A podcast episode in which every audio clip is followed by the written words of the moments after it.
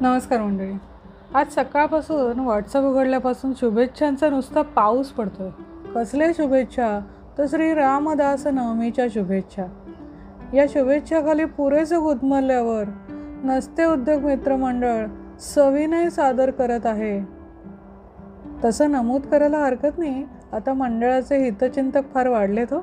कोणी कविता पाठवतं कोणी लेख पाठवतं रेफरन्ससाठी thank you thank you very much आज माझ्या मामाने आठवण करून दिली. आज दासनवमी आहे लक्षात आहे ना? भरून पावलो हो. नसते उद्योग मित्रमंडळाला असं पाठबळ फार आवश्यक आहे. तर मंडळी नसते उद्योग मित्रमंडळ सविनय सादर करत आहे. श्रीरामन श्रीरामदासनवमी आज दिनांक सात मार्च दोन हजार एकवीस माघ महिन्यातल्या कृष्ण पक्षातली नवमी. आता श्री राम रामदास नवमी म्हणजे काय? रामदास नवमी म्हणजे समर्थांनी देह ठेवला तो दिवस. बॅकग्राऊंड थोडंसं लक्षात घेतलं पाहिजे. शिवाजी महाराजांचं अकाली निधन झालं होतं. संभाजीराजे मोगलांना जाऊन मिळाले होते. समर्थ व्यथित झाले. शरीरव्याधी हळूहळू डोकं वर काढू लागल्या. त्यावेळी समर्थांचं वास्तव्य सज्जनगडावर होतं. तळ्यातील साठवणीच्या पाण्यामुळे त्यांना पोटाचा विकार झाला. समर्थ शिष्य कल्याणाच्या ते लक्षात आलं. ते दररोज गड उतरून खाली उरमोडी नदीचं पाणी दोन दोन हंडे भरून वर आणू लागले. आजही सज्जनगडावर गेलात तर ते मोठे हंडे पाहायला मिळतात. मंडळी हंड्याचं वजन अठरा किलो आहे. त्यावरून अठरा किलो हंड्याच्या वजना वजनाच्या हंड्यांमध्ये पाणी भरून खालनावर नेणारे कल्याण स्वामी किती महाकाय देहाचे असतील याची कल्पना केलेलीच बरी. आणि असा ज्याचा शिष्य आहे तो सद्गुरू काय ताकदीचा असेल याच्याविषयी तर बोलायलाच नको. मग अखेर संघा सम समर्थाने संभाजी महाराजांना एक प्रदीर्घ पत्र लिहिलं. त्यामध्ये शिवाजी महाराजांचा आदर्श डोळ्यासमोर ठेवून राज्यकारभार करावा असा उपदेश केला. शिवरायांचा आठवावं रूप शिवरायांचा आठवावा प्रताप असं ते पत्र होतं. आणि या पत्रानंतर समर्थ राममय झाले. त्याने देहाची अन आसक्ती सोडली अन्न पाण्याचा त्याग केला. माघ वद्य सप्तमीला समर्थाने सज्जनगडावर शेजघरामध्ये एक श्लोक म्हटला आणि तो श्लोक अर्धाच म्हटला. तो श्लोक असा होता रघुकुळ टिळकाचा वेद सन्निध आला तदुपरी भजनाचा पाहिजे सांग केला. समर्थ तिथे थांबले. त्याने आपल्या शिष्याकडे म्हणजे उद्धव स्वामींकडे नजर टाकली. उद्धव स्वामींनी तो शिष्य श्लोक पूर्ण केला.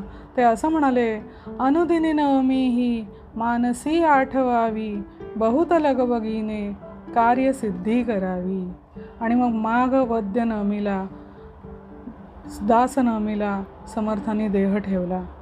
तर दर दास नवमीला सज्जनगडावर उत्सव असतो. समर्थ शिष्यांच्या पालख्या गडावर येतात. आपण समर्थांचे शेवटचे शब्द कायम लक्षात ठेवावे. समर्थांनी लिहून ठेवलेले आहे माझी काया आणि वाणी गेली म्हणाला अंतकरणी परी मी आहे जगज्जीवनी निरंतर. आत्माराम दासबोध माझे स्वरूप स्वदा सिद्ध असता न करावा खेद भक्तजनी. नका करू खटपट पहा माझा ग्रंथ नीट तेणे सायुज्यतेची वाट गवसेल की मंडळी कधी जर का सज्जनगडावर गेलात तर जे समाधी मंदिर आहे त्या समाधी मंदिरामध्ये एक चार ओळ ओळींचा श्लोक लिहिलेला आहे. हे एका त्या पूर्ण ह्याचं सहावं कडवं आहे. तर ती कविता किंवा ते जे पद आहे ते खास आपल्यासाठी. निर्माण स्थळ गौतमी परी महाकृष्णातिरी जो वसे कांता संग नसे प्रपंचही नसे आशा दुराशा नसे. ज्याला उत्तम रामदास म्हणती त्रैलोक्य वंदी तसे. ऐसा सद्गुरु हा अनंत कवीचा बद्धास तारी तसे. पहिलं कडवं वस्त्रे हुरमुजी भरजरी पटकुले माथा चिराही वसे. काये सुंदर गौरवर्ण विलसे भाळी आवाळू असे. समर्थांच्या कपाळावर एक असे अशी खूण होती. स्वामींचा कविता समुद्र अवघा कल्याण लिही तसे ऐसा सद्गुरु हा अनंत कवीचा बद्धास तारी तसे.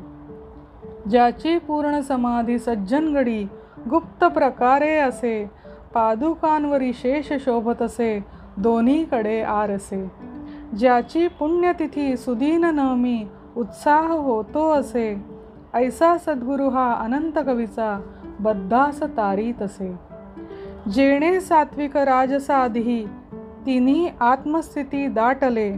वेदा वेदांता बुद्धीचे प्रभाव अवघे जेणे निराकरणिले. विज्ञाने भवसिंधू पार तरला जिंकोनी साही धुरा. ऐसा सद्गुरु रामदास विलसे जो निस्पृहाचा तुरा. ज्याची गाढ उपासना जरी असे जाणे अयोध्यापती. नेणे त्याहुनी अन्य दैवत असे ऐशी जयाची स्थिती.